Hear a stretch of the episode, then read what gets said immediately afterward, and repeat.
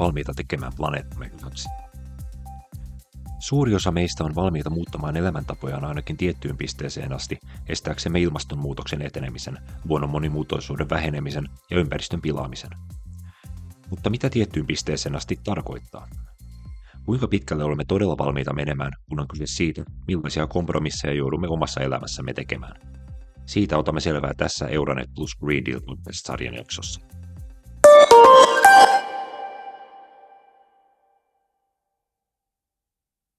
Gostava de ser mais verde e poder, por exemplo, ir trabalhar de bicicleta, uh, mas infelizmente o caminho não é Haluaisin olla vihreämpi. ja esimerkiksi pyöräillä töihin, mutta valitettavasti reitti ei ole turvallinen ja minun pitää miettiä myös sitä. Haluaisin myös, että minulla olisi mahdollisuus ostaa enemmän orgaanisia tuotteita, mutta en tee niin, koska en ole vakuuttunut siitä, että ne todella ovat orgaanisia. En käytä juurikaan julkisia kulkuneuvoja, ongelmaksi muodostuu lasten vieminen kouluun. On vaikea saada logistiikkaa toimimaan, kun täytyy töiden lisäksi hoitaa lapset kouluun, eivätkä reitit aina sovi yksi yhteen. En haluaisi suostua vähentämään energiankulutusta suojellakseni luontoa, enkä myöskään haluaisi myöntyä vähentämään autoilua saastuttamisen vuoksi, mutta voisin olla valmis välttämään kertakäyttömuovin käyttöä, koska siinä näen jonkun järjen.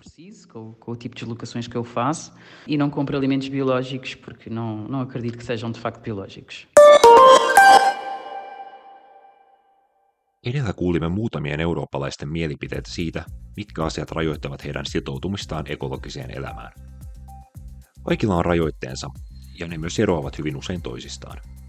Yhdet eivät ole valmiita luopumaan lentämisestä eksoottisiin lomakohteisiin, toiset taas ovat henkeen ja veren lihansyöjiä tai esimerkiksi ahmivat maailman toiselta puolelta tuotuja avokadoja vuodet läpeensä.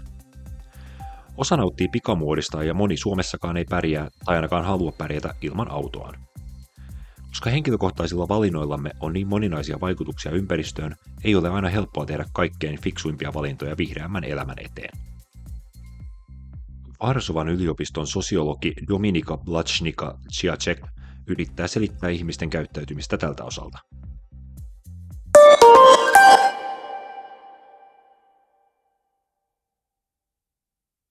Większość z nas w niektórych badaniach 3 czwarte polskiego społeczeństwa, w innych... Suurin osa meistä, joidenkin tutkimusten mukaan kolme neljästä puolalaisesta, mutta mahdollisesti jopa 80 tai 90 prosenttia, on periaatteessa samaa mieltä siitä, että planeettamme tila on vakava ja jotain on tehtävä. Tämä mielipide ei ole muuttunut viime vuosien kriiseistä, kuten pandemiasta tai sodasta huolimatta. Tiedämme, että ilmastokriisi on totta, mutta emme ole täysin selvillä siitä, mitä se tarkoittaa ja kuinka vakavasta asiasta on kyse. Samaan aikaan kotitaloudet ottavat kuitenkin monia ympäristöystävällisiä askeleita. Jätteiden lajittelu on esimerkiksi hyvin yleistä, samoin kuin muovin käytön rajoittaminen ja veden säästäminen. Monet näistä toimista voidaan perustella syntyvällä säästöllä omassa kukkarossa, mutta myös terveydellä ja kauneudellakin. Nämä ovat hyödyllisiä näkökohtia, mutta huoli planeetasta ja sen hyvinvoinnista on vasta toissijainen huolenaihe.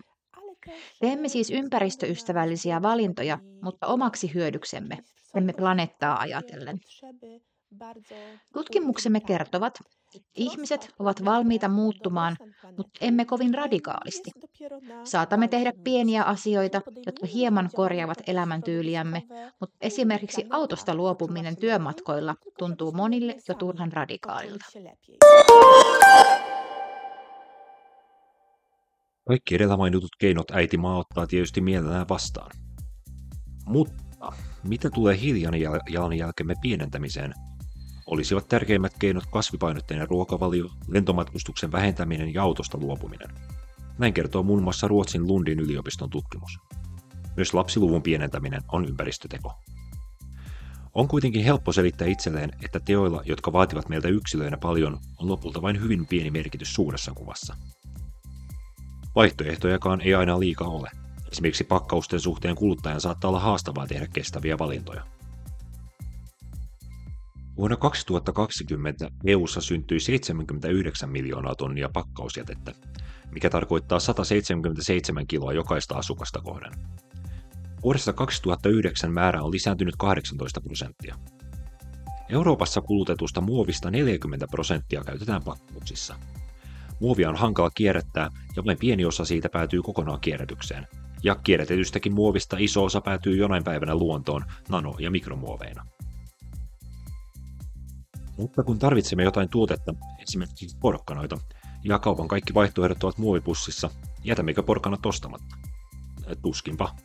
Pakkauksettomat tuotteet ovat usein myös kalliimpia, kuten Zagrebilainen graafinen suunnittelija Karl kertoo.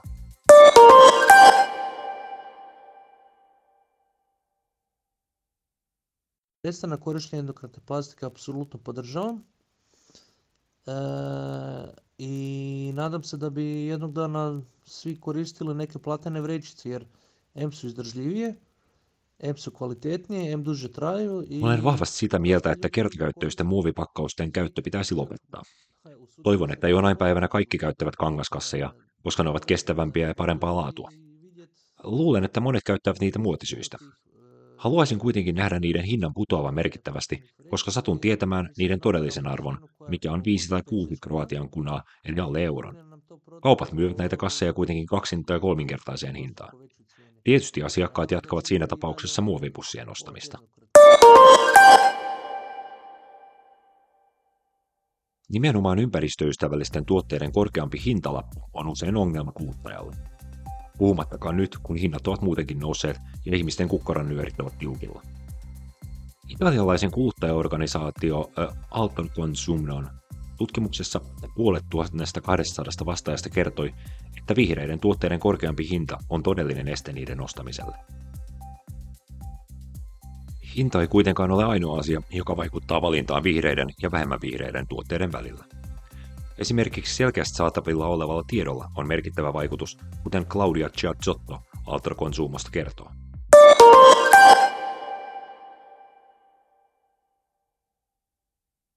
Credo che eh, il modo migliore per ehm, eh, aiutare i cittadini consumatori a fare scelte più sostenibili sia quello di rendere semplici le scelte sostenibili. Uskon, että kaikkein paras tapa auttaa kansalaisia ja kuluttajia tekemään kestävämpiä valintoja on tehdä niistä helpompia. Siihen pitää auttaa ja kannustaa, paitsi tietysti taloudellisesti, mutta myös tekemällä kestävistä valinnoista helpompia ja selkeämpiä. Tiedon äärelle johdattaminen on erittäin tärkeää. Kuluttajajärjestönä teemme kaikkemme viestittääksemme kuluttajille ja yritykselle oikein siitä, millaisia valintoja voi tehdä ja millaisia seurauksia niillä on kestävän kehityksen näkökulmasta. Suomen luonnonsuojeluliiton puheenjohtaja Hanna Halmeenpää kertoo, millaisia valintoja suomalaiset ovat valmiita tekemään ja mitkä puolestaan ovat erityisen vaikeita asioita suomalaisille. No mä luulen, että suomalaiset on hyvin valveutuneita ja hyvin osaavia ja hyvin valmiitakin tekemään monenlaisia valintoja ilmasto- ja ympäristön hyväksi. Mutta suomalaiset ovat aika rationaalis, rationaalisia ajattelussaan niin, että olen itse ollut näkevinäni kolme aika keskeistä perustelua, jotka suomalaisia motivoi valinnoissa ilmasto- ja ympäristö hyväksi. Ja ne liittyy ensinnäkin siihen, että kuinka helpoksi ja käytännölliseksi on tehty valinta ympäristön ja ilmaston kannalta paremmalla tavalla kuin joku muu valinta. Silloin kun se on helppoa ja käytännöllistä ja kätevää, niin suomalaiset sitä kyllä toteuttavat. Esimerkkeinä vaikkapa ehkäpä maailman parhaiten toimiva panttipullojärjestelmä ja myöskin hyvin, hyvin niin kuin eurooppalaisessakin mittakaavassa ää, toimiva jätteiden lajittelu- ja kierrätysjärjestelmä nykymittapuulla. Se on parantunut sitä mukaan, kun se on tehty helpommaksi ja käytännöllisemmäksi ihmisille. No sitten toinen tärkeä tekijä on se, että mitä se maksaa. Silloin kun ympäristö- ja ilmastoystävällisempi valinta on taloudellisesti kannattava ja järkevä, niin hyvin moni sitä toteuttaa. Ää, tästä nyt tulee ihan tuoreempana esimerkkinä mieleen vaikkapa valtava aurinkopaneelien ostobuumi, kun sähköhinta on korkealla, niin hyvin moni suomalainen on pyrkinyt omavaraistamaan sähkön tuotantoaan ja aurinkopaneelien hinta haukkuu itsensä monen suomalaisen kukkaron näkökulmasta aika pian takaisin. No sitten kolmas, josta myös on energian kulutukseen, varsinkin sähkön kulutukseen liittyvä esimerkki, liittyy siihen, että suomalaisille on tärkeää se, että kuinka vakavasta asiasta on kyse, ja jos kyse on asiasta, joka vaikkapa uhkaa meidän sähköverkon vakautta, kuten on ollut tilanne tänä talvena ja viime talvena, niin että energia-asiantuntijat ja, ja ää, Fingrid muun muassa ovat varoittaneet siitä, että nyt jos emme saa sähkön kulutusta alemmas, niin, niin uhkana voi olla sähköverkon vikaantuminen ja sähkökatkot jopa. Ja tällöinhän suomalaiset ovat niin kuin parhaimmillaan. Silloin kun jotakin oikeasti pitää tehdä, että asiat ei mene isosti mönkään, niin mehän tartumme toimeen. Nähtiin tänä talvena muun muassa tilanne, jossa suomalaiset säästivät, eli leikkasivat ei-välttämätöntä sähkönkulutustaan pois niin paljon, että laskennallisesti yhden ison ydinvoimalan tuotannon verran kulutus laski ennusteisiin nähden. Ja tämä on vain osoitus siitä, että kun on ymmärrys siitä, että nyt on kyse vakavasta tilanteesta, on myös halua ja tahtoa ja kykyä ja keinoja toimia toisin kuin tavallisesti. Suomi on esimerkiksi harvaan asuttu ja suurien välimatkojen maa, mikä aiheuttaa omat haasteensa henkilökohtaisiin valintoihin. Niin, itse asun paikkakunnalla, jossa julkista liikennettä ei oikeastaan lasten koulukyytien lisäksi ole tarjolla. Eli et pääse asioimaan 15 kilometrin päähän kauppaan tai, tai kauemmas muuallekaan muuta kuin joko pyöräilemällä tai, tai sitten autoilemalla omalla autolla. Toki kimppakyytejä voi käyttää. Ja tämä on vain yksi esimerkki, että on Suomessa paljon paikkakuntia, joissa julkista liikennettä on tarjolla hyvin vähän. Ja sitten asiointimatkat on ja olosuhteet, sääolosuhteet muun muassa ja teiden auraaminen ja kevyen liikenteen väylästö tai sen puuttuminen sellaisia, että, että niin todellisia vaihtoehtoja yksityisautoilulle on aika vähän.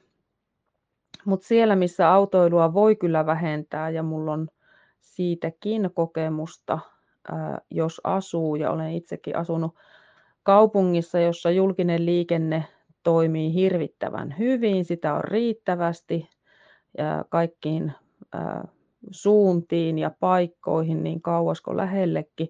Ja sen lisäksi asiointimatkat on sellaisia, että oikeastaan polkupyörällä pystyy ympäri vuoden hoitamaan melkein kaikki asiansa, niin silloin on kyllä mahdollisuus vaikkapa luopua auton omistamisesta tai ainakin hyvin radikaalisti vähentää se oma auton käyttöä. Kaikkialla se ei ole mahdollista. Mutta siellä, missä se ei ole mahdollista, niin sielläkin pystyy järjestelemään sitten asiointiaan tavalla, joka vähentää sitä yksityisautoilua. Että aika moni tämmöisellä paikkakunnalla asuva, minä mukaan lukien, ei lähde yhden asian takia ikinä niin sanotusti kylille, vaan sitten kun sinne lähdetään, niin yhtä, yhtä tai samalla reissulla sitten hoidetaan monta asiaa.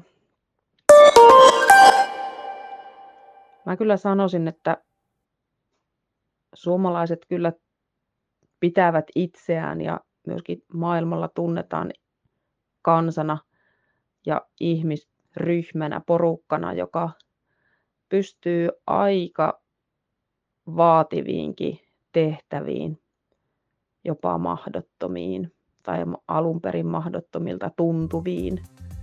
Et meistä kyllä löytyy sitä sisua. Jos tunnet joskus huonoa omaa tuntoa siitä, että tunnu löytävän oikeaa tasapainoa kestävien valintojen ja päivittäisen elämän välillä, voi olla lohduttavaa tietää, että et ole asian kanssa yksin. Eurooppa on kuitenkin etujoukoissa, kun puhutaan ihmiskunnan matkasta kohti kestävämpää maailmaa, Ja kaikki teot, joita voimme tehdä tavoitteiden toteuttamiseksi, ovat vaivan väärtejä.